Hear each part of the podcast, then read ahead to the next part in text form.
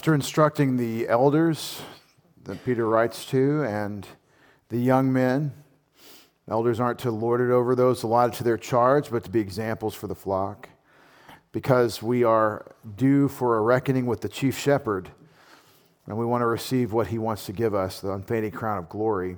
The Apostle Peter in First Peter five encourages the young men by saying, "Therefore, humble yourselves under the mighty hand of God, so that he may exalt you at the proper time, casting all your cares on him, because he cares for you.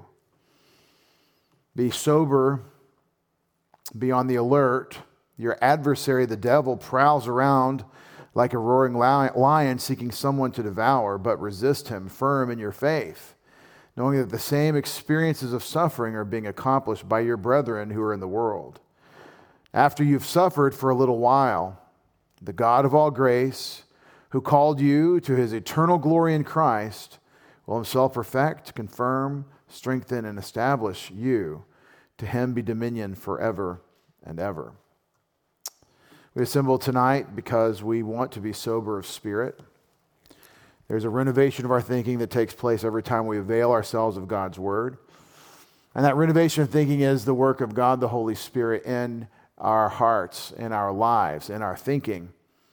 And the Bible doesn't describe exactly how this works, but it describes that it works. It presents this function that we have been called to run a race, and we need superfood to do it.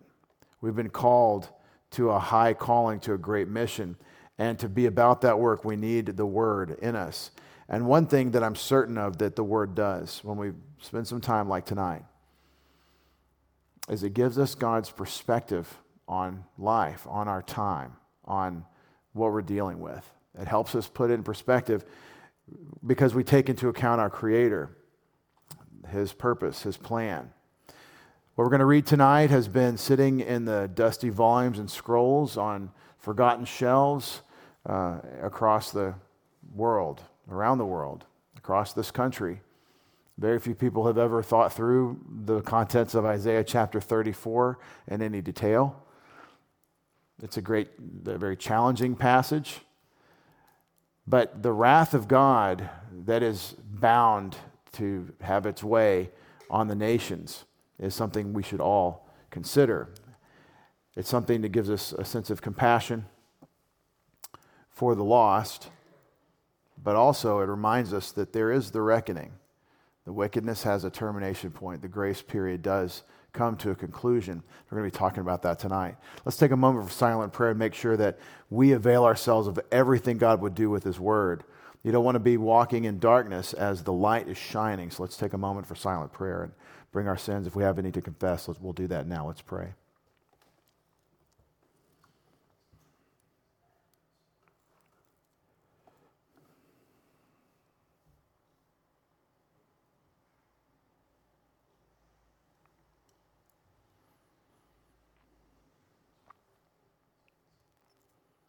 We're grateful, Father, for the riches of your grace that you've given us from the very moment we trusted in Christ.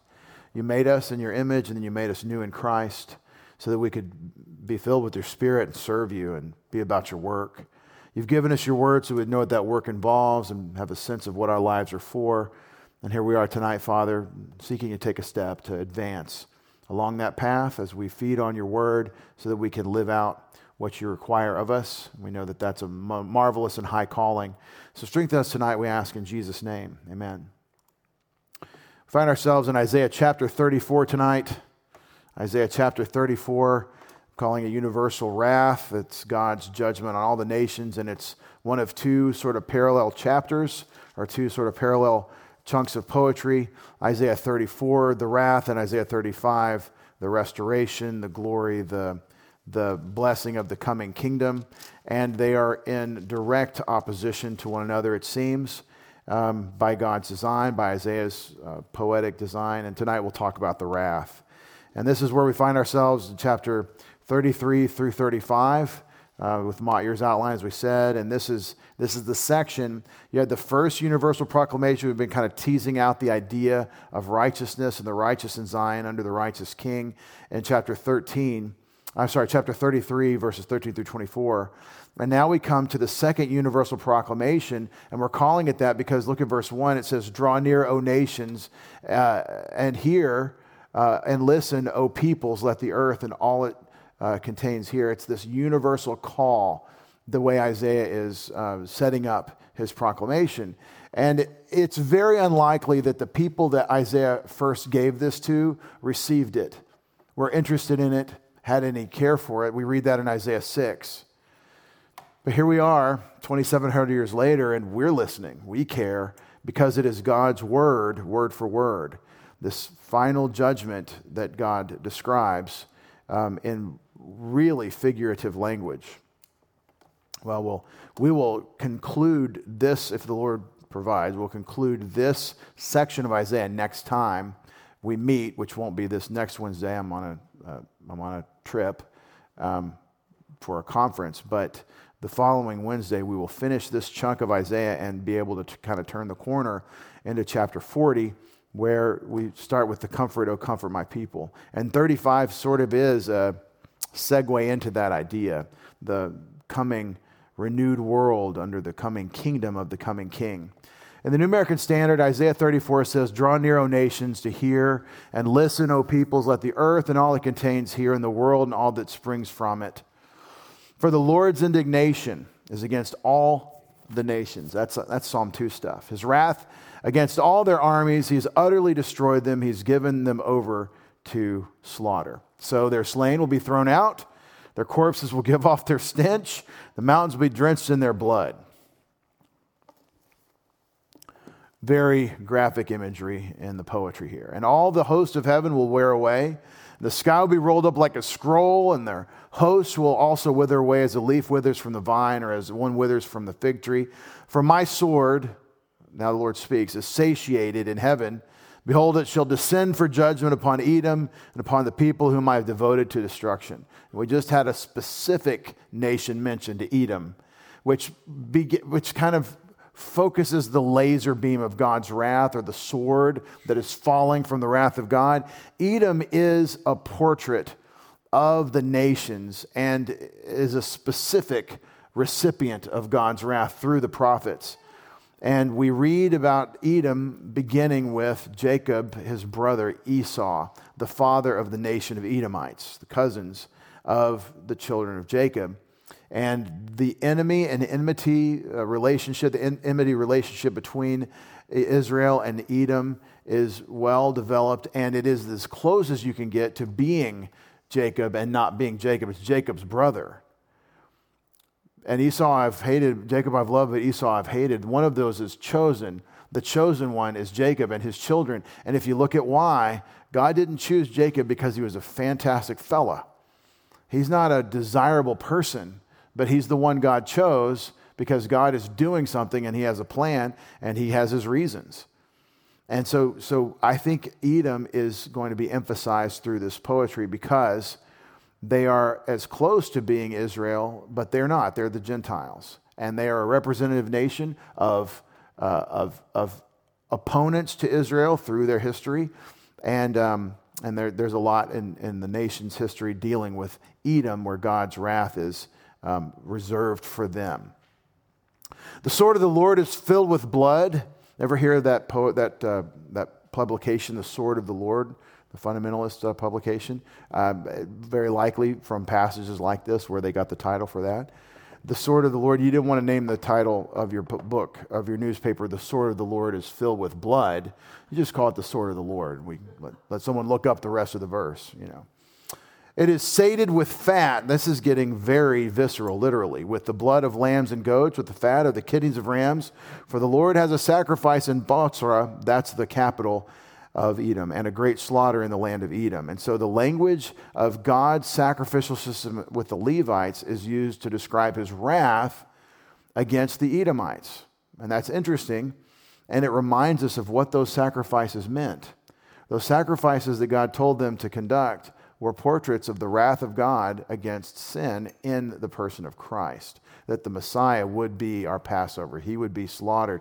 And all the sacrifices, all the patriarchal sacrifices beginning in Genesis three with the two animals that were given, the skins that were provided for Adam and Eve, all the way through the patriarchal priesthood, Esau and, I'm sorry, I'm sorry, Abel and Cain. Abel knows to give the, the blood sacrifice. All the sacrifices are pointing to the one sacrifice. But if you think about that one sacrifice, it is horrible. It is a horrible, violent thing that must be done, where it says in Isaiah chapter fifty-three, but the Father, but Yahweh was pleased to crush the Messiah. And so that's a reference now focusing on the wrath side of those sacrifices. Wild oxen will also fall from fall with them, and young bulls with strong ones. Thus their land will be soaked with blood, and their dust become greasy with fat. This is the sloppiest verse perhaps in the Bible. It's just a nightmare that we need to clean up on aisle six over here. This is a mess of God's wrath. You don't want to be the recipient of God's wrath. In verse eight of seventeen, there's seventeen verses in chapter thirty-four. For the Lord has a day of vengeance, a year of recompense for the cause of Zion, for the reeve of Zion, as we'll see. Its streams will be turned into pitch, and its loose earth into brimstone, that's sulfur, and its land will become burning pitch. Zion, now he's, I thought we were mad at Edom. Now he's talking about Jerusalem, Zion. Wow. The wrath on wickedness doesn't have a national identity. It's wickedness. The national purposes God has, yes, he's going to he's going to turn a, a fiery mess, turn Zion into a fiery mess, but he's also going to have an eternal purpose for Zion. This fire will not be quenched night or day. Its smoke will go up forever. From generation to generation will be desolate. None will pass through it forever and ever. But pelican and hedgehog will possess it, an owl and raven will dwell in it, and he will stretch over it the line of desolation, the plumb line of em- emptiness. Guess what the words desolation and emptiness are? Well, you're going to have to wait and see, because I'm not telling you until we get to verse eleven, we walk through it. Its nobles, there is no one there whom they may proclaim king, and all its princes will be nothing. Thorns will come up in its fortified towers, nettles and thistles, its fortified cities. It will be a haunt of jackals and abode of ostriches. I want to see that. Well, this is a zoo chapter. All the animals that he's talking about are all ugly, unclean, goofy animals. They're, they're, they're the horror show animals that he's describing. If you want to look in nature for the odd ducks, he's listing them. The desert creatures will meet with the howlers or with the wolves. The hairy goat, which your Bible might put in a margin, the goat demon or the hairy demon, literally the hairy one, also will cry to its kind. Yes, the Lilith, yes, not the Lilith, Lilith, or translated here, the night monster will settle there and will find herself a resting place. Because Lilith, that word night monster, is a feminine noun, and the lexicons of record say this is a succubus demon. So it's an interesting passage, isn't it? Well, while we're, while we're talking about what's interesting, the tree snake will make its nest and lay eggs there.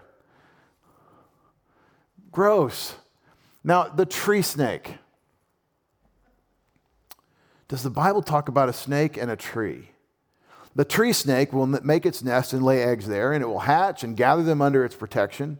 It's all feminine nouns, feminine verbs. Yes, the hawks will be gathered there. So the, the snake and the, the thing that eats the snake, every one of its kind, seek from the book of the Lord and read. Not one of these will be missing. None will lack its mate, for its, his mouth has commanded, his spirit has gathered them. He's cast a lot for them. He's cast the lot for them, and his hand has divided it to them line by line. They shall possess it forever. From generation to generation, they'll dwell in it. Well, it sounds like we've got a really bad consequence of God's judgment with a permanent poisoning, a permanent desolation of the places that are being described from Edom, all the nations, including Edom and Zion.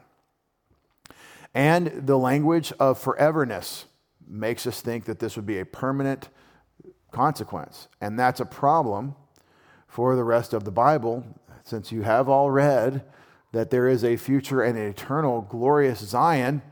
That makes us scratch our heads. And the answer is not the replacement theologian who says, yeah, God's wrath was exhausted on Israel, and, and that these people today are, are not God's people, and, and all the anti-Semitism that's going forth today.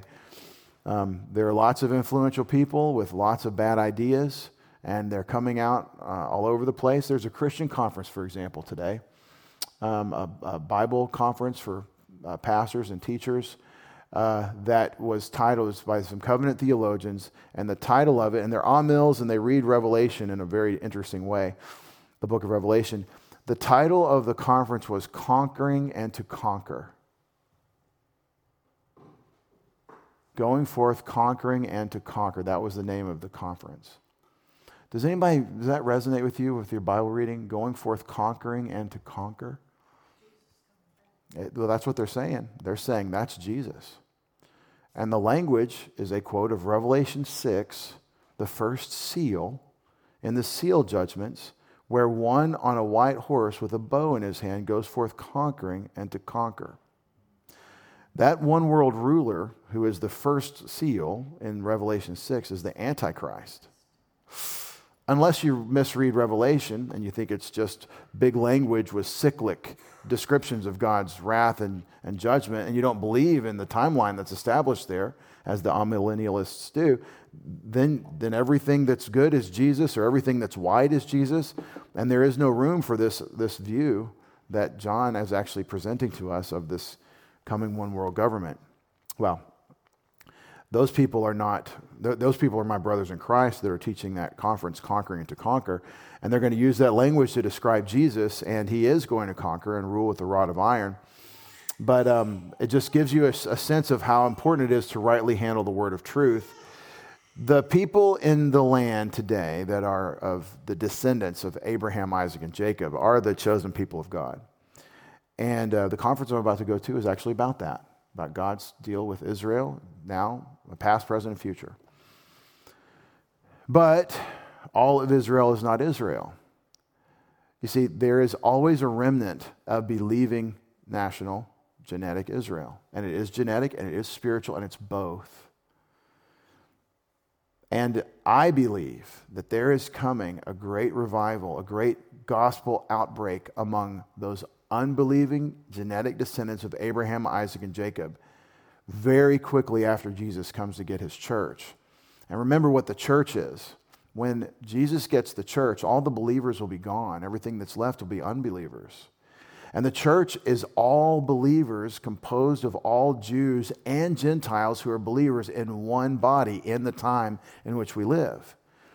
And the people that are left behind, as they've called it, are going to have to deal with this. Then they're going to read the, the the the New Testament scriptures, and they're going to rethink this through. And a lot of those fellows are, and gals are really smart, and it's going to God's going to dawn it to them. They're going to figure it out, and um, and there's going to be this massive evangelism, and twelve thousand evangelists will arise from every tribe of Israel to go evangelize the world, and they're going to suffer for it. And that's called the tribulation period. But anyway.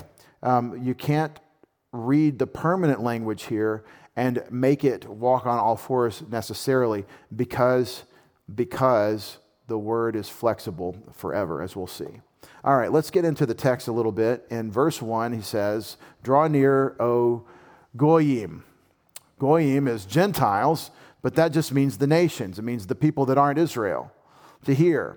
Now, sometimes Goyim includes all the nations, including Israel. It just means the nations. But when you put it in opposition to Israel, it means the Gentile nations.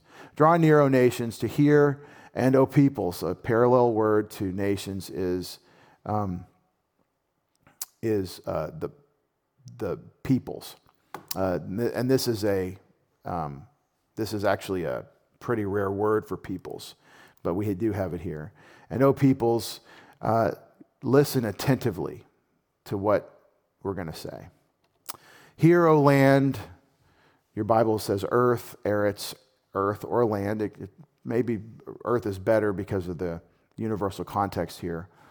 Um, and all its fullness, O earth, but then you have the, the parallel word for earth, tevel.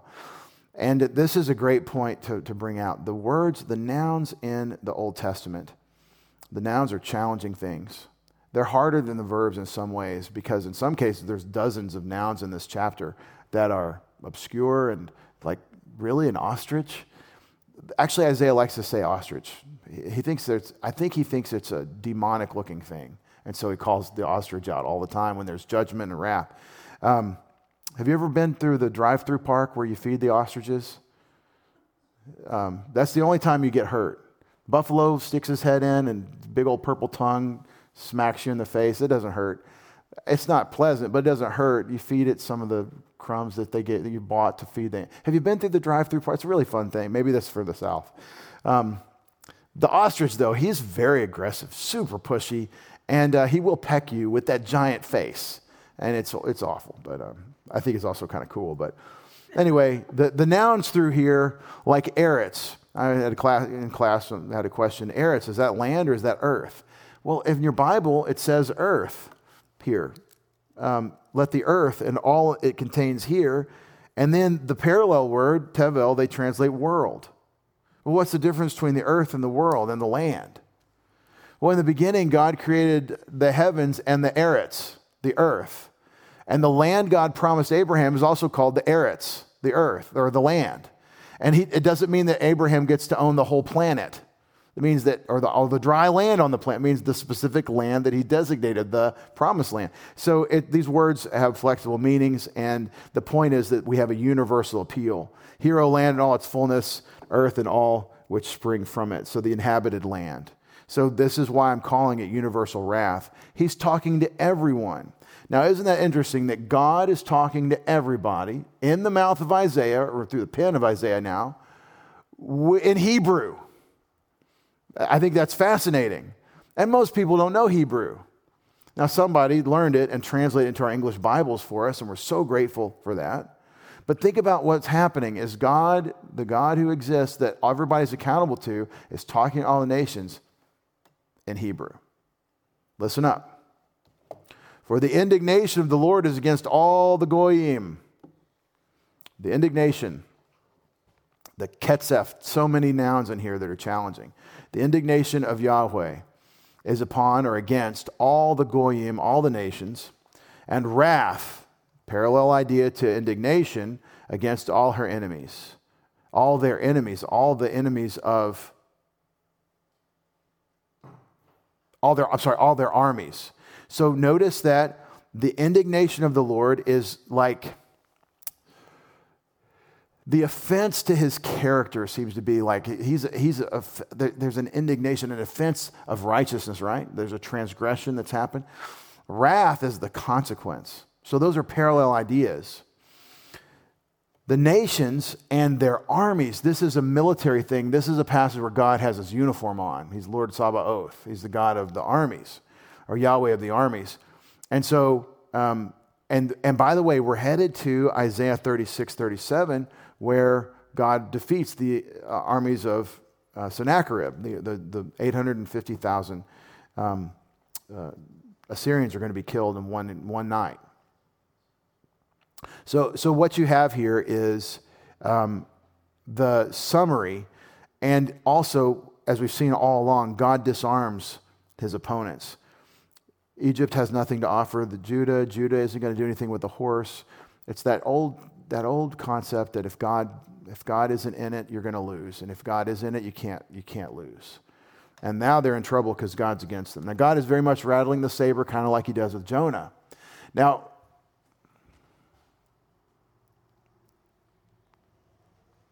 now what did God say he was going to do through the prophet Jonah when Jonah gave God's word, the word of the Lord through Jonah the prophet? And that's what a prophet is, someone speaking directly what God's word. He said, forty days and you're all, do- all toast. You're done. In forty days, that was his message, right? But he didn't do it. He rattled the sword. He rattled the chains. He said, this is going to hurt. And then they responded and received that oracle, received the message. I think it's important that the nations listen up. God has an end point to his grace period. There is coming the consequence. The trap is going to snap. And it's a long tripping of the trap till it snaps, but it will, and it's coming, and this passage describes it. He will utterly destroy them. He'll give them over to slaughter. That is what's going to happen because of the wrath of God. God's wrath is going to be issued forth on the nations and their armies. And their slain will be thrown out, and their corpses will, the stench, their slain are thrown out. And the parallel thought to that is the, the corpses have a stench that goes up. That's the language. Well, you go po- poet Isaiah, but that's that's that brings you into the battlefield. And you kind of have you ever smelled um, something that some, something an animal that was that died and, and was decaying? That's a horrible smell. You mo- you kind of multiply that by an order of magnitude when there's a, a, a full-size human. That that's happened, and it's it's a horrible, horrible thing, and it's one of the worst things about life is war, because war is this. War is the smell of blood that has uh, been spilled and then gotten bacteria in it, and then there's a smell with that, and then the decaying of the of the corpses. It's a horrible thing, and Isaiah is bringing you into that kind of idea, that kind of perspective. He's bringing you to hell on earth. They will melt the mountains with blood. Literally, they'll melt.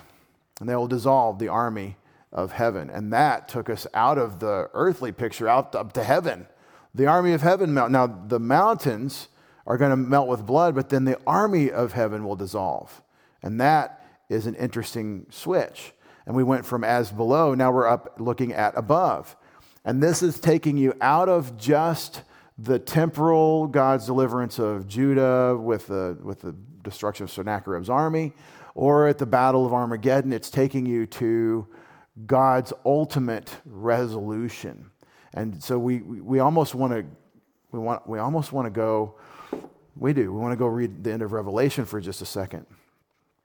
It's um it's pretty, I think, clear that he's doing he's talking about the same event as Revelation twenty-one, or I'm sorry, Revelation twenty. In Revelation twenty, we should read this together more often than we do. In chapter twenty, the, the John, the apostle, writes what he's seen. He writes the word a thousand six times. Um, but he only needed to say it once for us to know it, but now we know it six times, that there's the word a thousand years of this phase of God's his, history, and the first phase of the kingdom being this thousand years. In verse seven, when the thousand years are completed, Satan will be released from his prison. So there's a peaceable time of a thousand years where there's no Satan or demonic activity on earth. Jesus is ruling in Jerusalem, on Zion, over all the nations. You and I are resurrected church saints who are part of his kingdom administration. Jesus told the disciples they were going to sit and judge the twelve, sit on twelve thrones, judging the twelve tribes of Israel. This, the, what about us? In, in Matthew nineteen, they are the apostles who began the church, and so we are somehow involved in that administrative task. And so, at the end of that period, and by the way, the people that survive the tribulation period and go into this kingdom when Jesus delivers Israel, all Israel will be saved. When he delivers them, they are not resurrected, but they have been delivered, and they're believers. And then they will have children, and a population explosion will ensue. And it's a very strange time because per, because you have perfect environment, you have the the curse of the nature removed, and we, the sons of God, have been uh, part of God setting free the earth from its corruption in Romans chapter eight. Uh, and yet you have believers that are not yet resurrected and so still sinful, and they're having children, and those children are sinners, and they need to believe in Christ, who is the king sitting on the throne of David's throne in Jerusalem. It's a very interesting time because resurrected saints are living in the same sphere as as believers that are that are not yet resurrected, mortals, and they are having children and and populating and propagating. And at the end of this thousand-year period, which I believe is the final test on mankind and the demonstration of God's faithfulness despite man's failure and Satan's attack, you have Satan leading another revolt. It will come about, let's see, um, uh, Satan will be released from his prison, will come out in verse eight of Revelation twenty, to deceive the nations which are in the four corners of the earth, Gog and Magog, to gather them together for the war.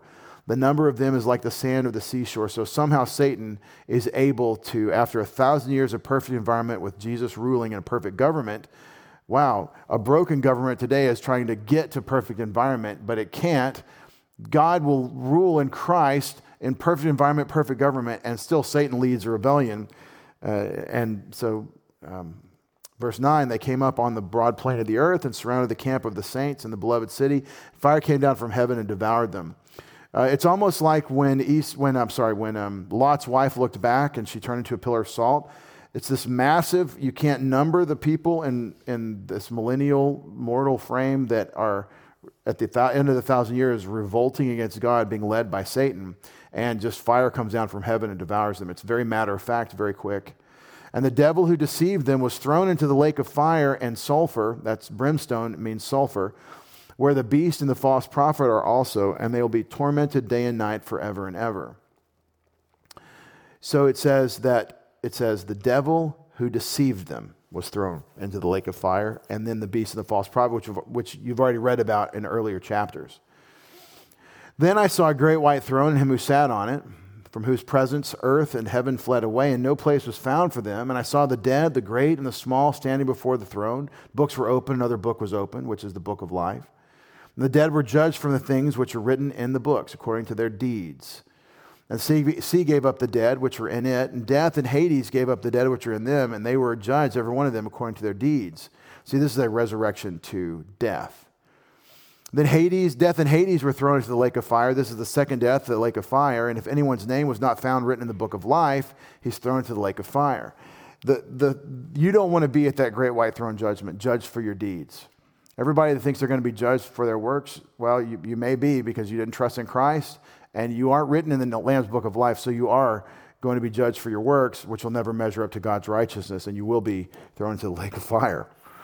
And so this, uh, the festivities of the Great White Throne are preceded by Satan and his earthly minions thrown into the lake of fire.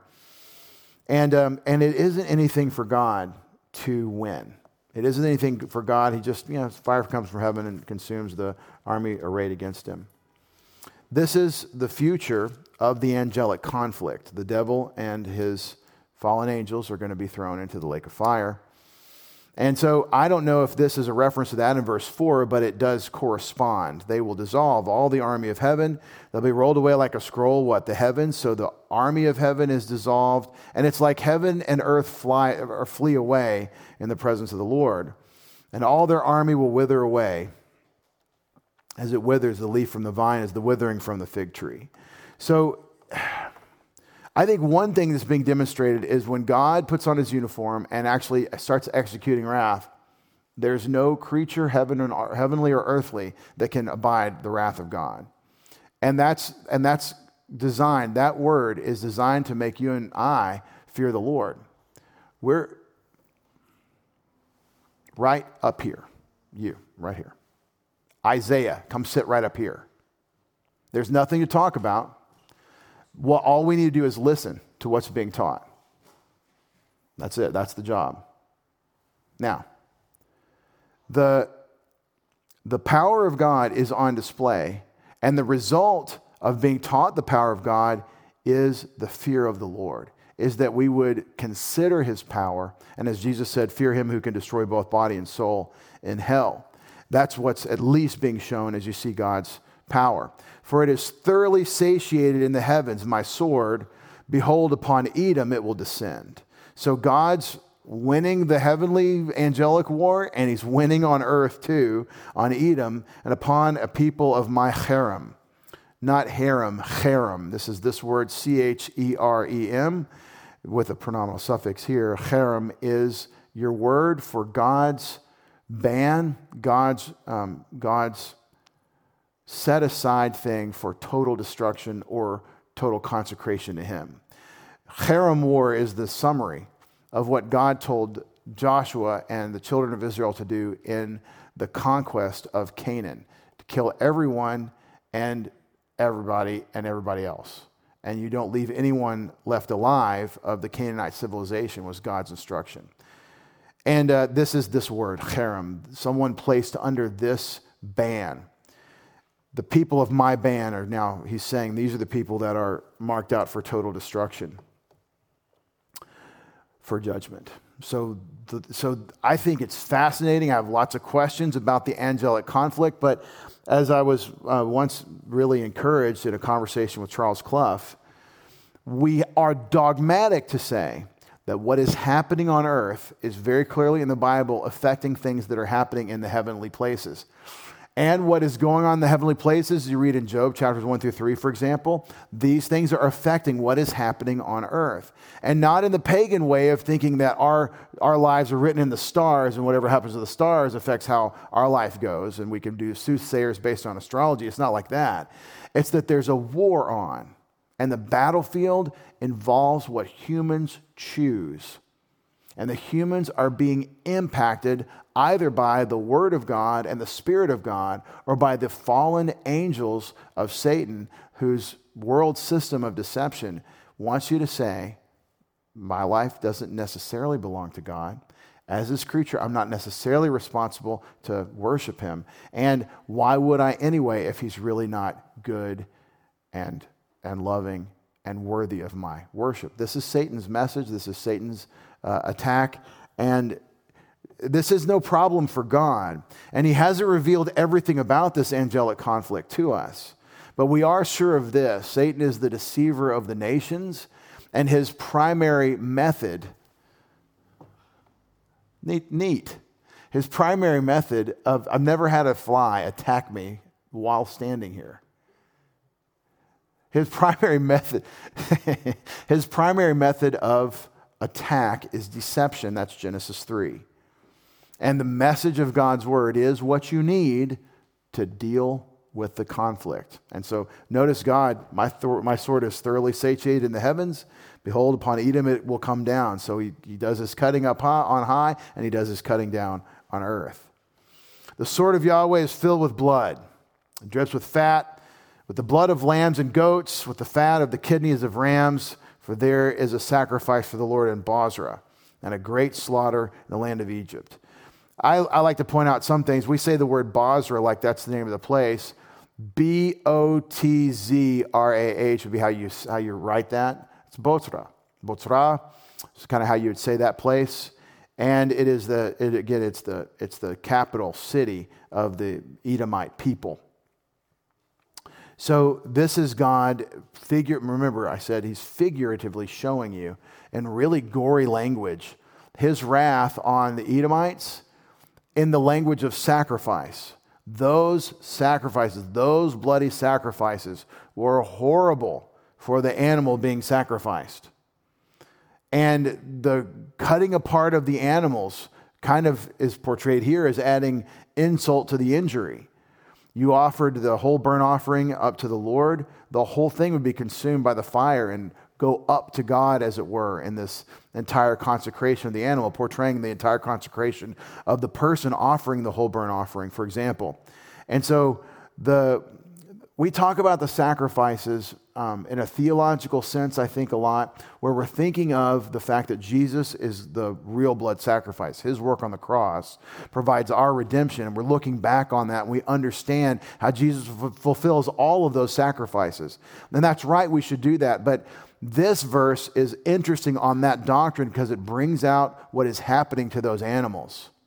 It brings out the horror of the animals' uh being exsanguinated, being its throat being slit, blood spraying in some cases, arterial arterial spray.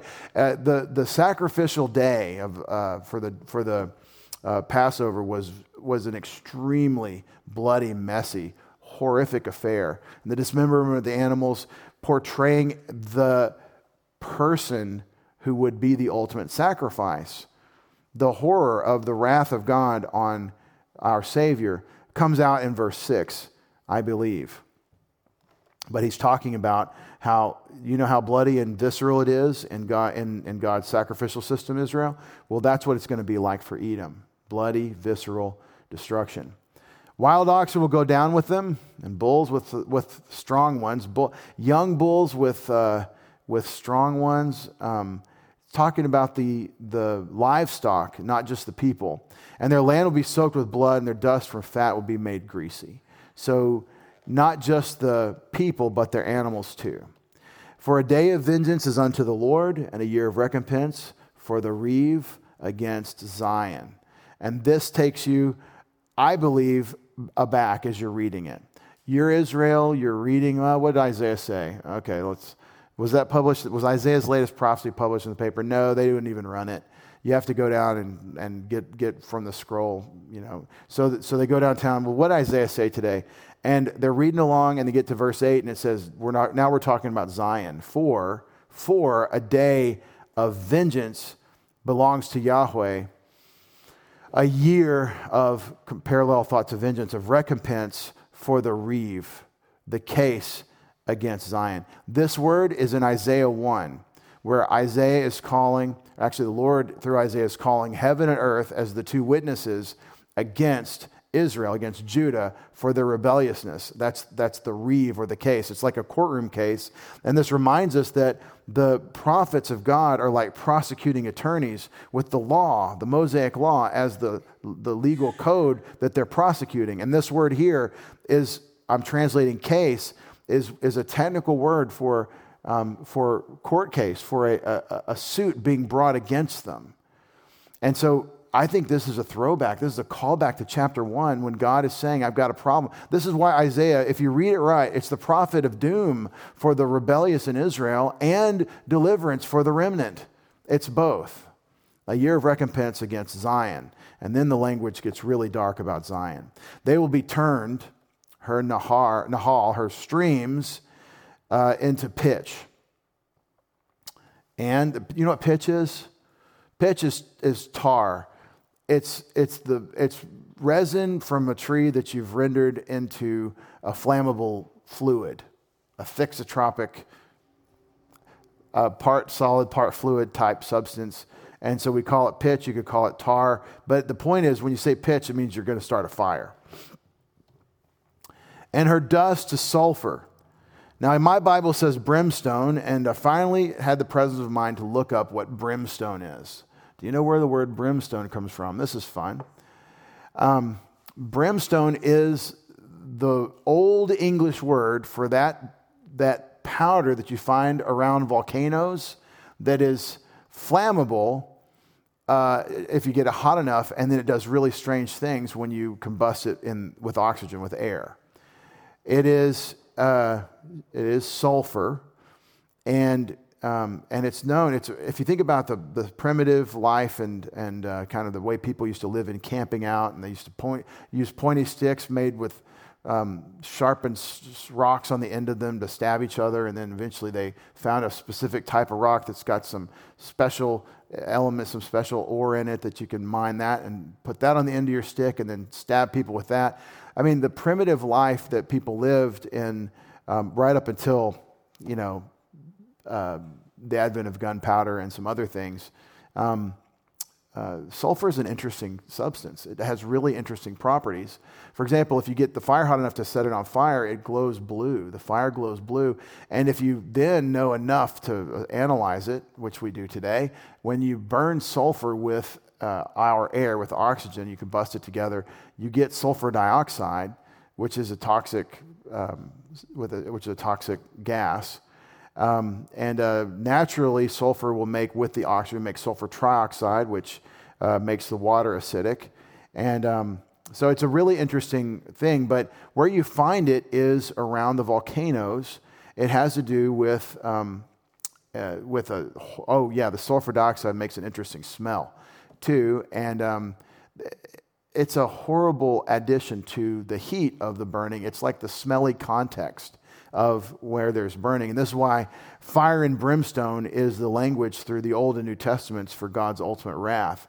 It isn't just that it's hot, it's that it's hot and it's choking and and stinks. And um, so anyway, uh, brimstone, why do they call it brimstone? Um, Oxford English Dictionary, uh, uh, suggests that it's an Old English word, which that doesn't mean King James English. That's modern English. And it isn't Chaucer. I understand Chaucer to be late Middle English. It's back when English there was speaking, you wouldn't have understood it as English. You would have thought it was German, because it was. It was a Germanic dialect. And the um, Old English, Bryn, Bryn, Brynstein or Brynstein is where we get the word brimstone. And so uh, firestone, they called it firestone. And so it's the stone that... It's the it's the mineral that occurs around the fire. Nevertheless, um, this is I just want to run that down. When you run run across fire and brimstone, like in Genesis eighteen, um, it's usually a way of describing God's wrath. And um, th- I think it's fascinating that um, the more we study the the world that God gave us, the more we can understand His Word, um, because He understood everything He made from the very beginning. But uh, that, that's creation apologetics. But her dust is going to be turned to, to firestone, to, to sulfur, and she will be the feminine noun. She, will, feminine verb. She will be. That's the air. It's the land, burning pitch. So there's a fire of wrath from God coming on Zion. Laila v'yom, day, night and day, the fire will not go out forever. It will go up. What? Her smoke. From generation to generation, it'll be in ruins. Throughout eternity, none will pass through her. This is very challenging language, since he said the word Zion before. They will inherit or possess it. The word yarash, translated possess in your Bible, is also the word for inherit, because the way you get a possession is that God gives it to you. And when God gives you something, that's called an inheritance from the Lord. When He gives you something, He didn't die, but He gave you something that He had made. He, he took it from His possession and transferred custody and ownership of it over to you. And that's why this word inherit can also mean to possess. And this is fun. It can also mean to dispossess, because the way you would inherit the land from the Canaanites is you would first dispossess them. Take it from them and then inherit it, because God was giving it to them. Nevertheless, that's this word here. And then we have the pelican and the hedgehog.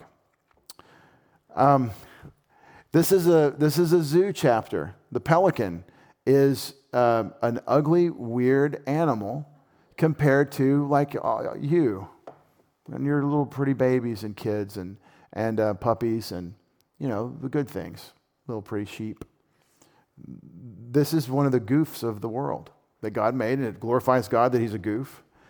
The pelican and um, the the right the, the archaeology people are pretty sure that's the word pelican. And then of course the hedgehog. And so I'm selecting the images that I want to use of the various creatures. Um, do you see how that looks kind of like a, a small owl? See, the, you've ever seen the little owls that you can't see their their horns or whatever? Well. Some some people think that the hedgehog would be better translated owl, and I think there's a reason. I think we see it right here, but um, this is this is the this I mean that's an adorable horror show, but he is kind of an ugly little critter, especially if he gets nervous and puffs at you while you're holding him. And have you ever held a hedgehog? And y'all ever been to the flea market? Okay, so there's this place down in Texas called Canton, and you can find anything there. And I actually almost bought a hedgehog once, but um, but we didn't. We were wise, and we didn't want to feed it. We wanted the people that owned it to keep owning it. All right, so hedgehog. And the horned owl, and there's a problem with these nouns. It could be the horned owl, and some guys think it's the ibis. And so the scholars are kind of back and forth. We say horned owl, and the other guy says in German, no, it's the ibis, this filthy animal. So we'll show both of them, and the raven will live there. So there's the horned owl. And um, he has a lot to, you know, he's he's got, he has an opinion, doesn't he? Um, that guy. Um, he that looks like, as Jerry Clower once said, he looks too much like folks. Um, that looks like somebody with with a with a what is what is that? What are those eyes saying? I know you. I know what you what you've done. I mean, that very convicting. The horned owl, uh, the ibis. I found this is the bald ibis. Um, there are other pictures of ibis ibises that are better looking. But I think the point Isaiah is making is that this is a haunt of demons and the demonic and the horror show. So that's what you get, uh, ugly all day. And, and you might think this one's beautiful. This may be an animal who uh, the face only mother could love. But there's the bald ibis. And then, of course, the raven. And I don't know what happened to that raven's eyes. It may just be the way the camera caught it, but that looks like a, that's that's a horrific thought too, the raven. Uh, raven eats uh, dead things and is one of the sort of tropes in all literature, including the Bible, for the wicked. Nevermore. The owl will live in her, the raven will live in her, and he will stretch over her the line of Tohu and the plumb line of Bohu. Uh-huh. So right here, the Kav of Tohu and the plumb line, the, the rock, the, the rocks of depth or something of Bohu. The plumb line, do you know what a plumb line is? So if you stretch out a line, that's a measurement. I've got a tape measure and I'm measuring, you know, how many of these did I did I get to get to the end? That's the measure, that's the Kav, that's the line. But the plumb line is when there's a rock on the end of it. Do you know what you use that for? Use that to see if, if my... If my if my um, beam is here, where does my post go? So you hang it down from the post, and gravity takes over, and you end up with a perpendicular line that touches the ground and shows. And so it's this, these are building tools; these are measurements for buildings. But it's the the the line of the measuring line of Tohu and the the plumb line of Bohu. And that language. Does anybody know where that language is from? This is Genesis chapter one, verse two. This is the earth was without form and void. That was tohu v'bohu. And it's one of the most mysterious verses in the Bible. And it's gotten all kinds of speculation. And I try to avoid speculating about it. But it's definitely not a good thing if God is bringing formlessness and void or total chaos or the waste. The idea of the chaos and the primordial creation comes out of Genesis one, verse two. And of course, you might have heard of the gap theory, that this is when Satan rebelled against God and then destroyed the planet or the or the creation of God, and then God judged it. And that's why the Spirit of God is hovering over the surface of the deep. And um, there's a there's all kinds of theories about this. The Bible doesn't say that. We actually don't need to know about Satan's timing of his fall with respect to creation, Um, because we meet him in Genesis three as the serpent. And we know what we need to know about the enemy of God and the nature of the angelic conflict at that point. But it is a hint. I think it's one of these things that hints, and I, I know people that really want to focus on the hint. And maybe maybe that's what God wants them to do. But I, I really think that this is judgment that God is bringing on them, and maybe that helps me understand a little bit better what's going on in Genesis one two. He'll stretch over her the line of formlessness and the plumb line of of uh, of waste, of of of uh, chaos. Her nobles, and there is nothing there. I put in parentheses. I think that's what he's doing as an aside. Her nobles, there's nothing there to be in charge of. A kingdom they will call, and her all her princes will be nothing. So the nobles with nothing to rule over, they're going to call that a kingdom, and there's nothing for the princes. So it's total waste.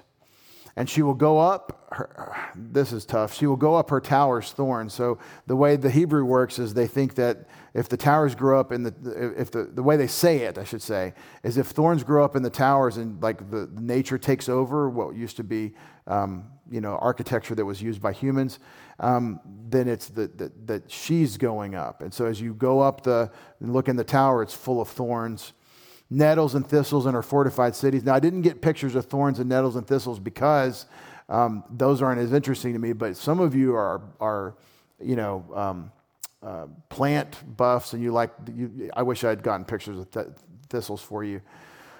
She will be a grazing place of jackals and a settlement of the daughters of the ostrich. There's your jackal. I got a picture of a jackal for you. So another demonic-looking critter. And then, of course, the settlement of the daughters of the ostrich.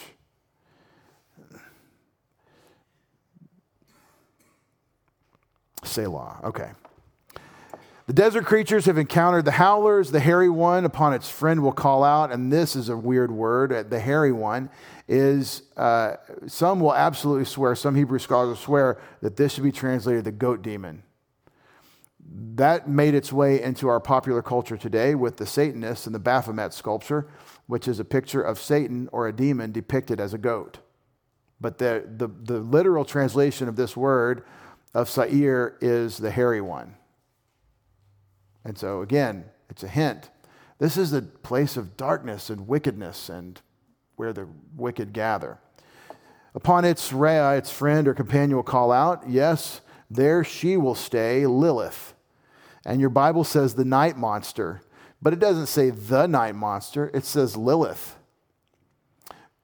The scholars will also say Lilith is, a, I mean, I can show you in the, the lexicon of record, the Hebrew Aramaic lexicon of the Old Testament calls this word a, a, a demon, a, a, a succubus demon. They go that far in the lexicon of record to talk about what this means.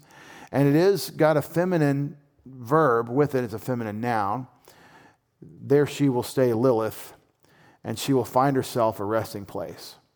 Okay, so by show of hands, who wants to hang out in this place that we're describing? You know, that no, we really want to avoid this. And I can see teaching this passage in a way that gives you all kinds of concrete ideas about where the animals and the demons are related. And I'll just tell you my theory about what's happening.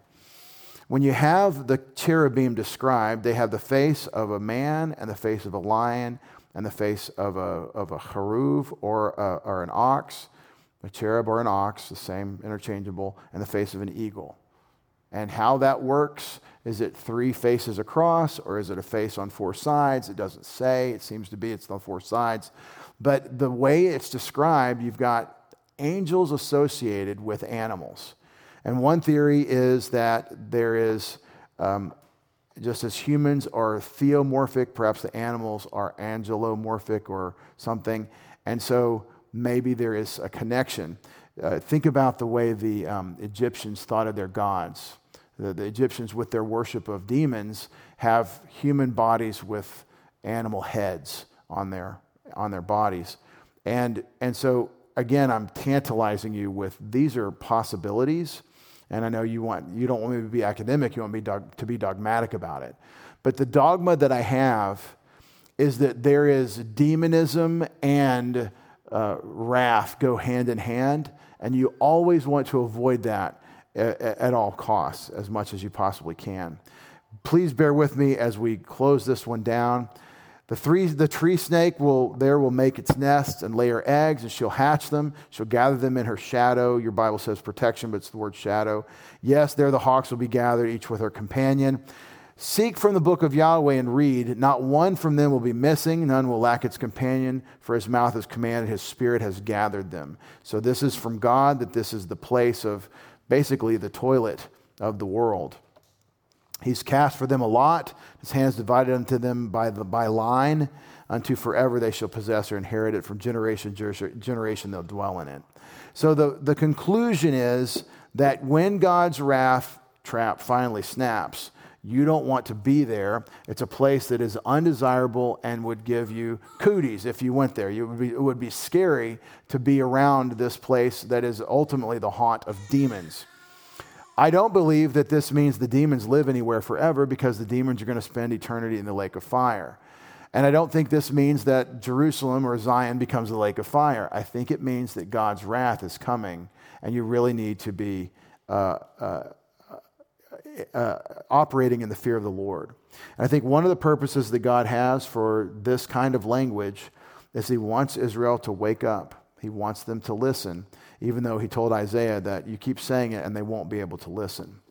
Well, uh, the challenge of the wrath of God is to contemplate the omnipotence and the and the righteousness and the justice of God, and see the comparison between God and ourselves, and to marvel that none of what we just read applies to us. The wrath of God is not ours. It doesn't abide on us, because we have the Son, because he was the sacrifice in our place.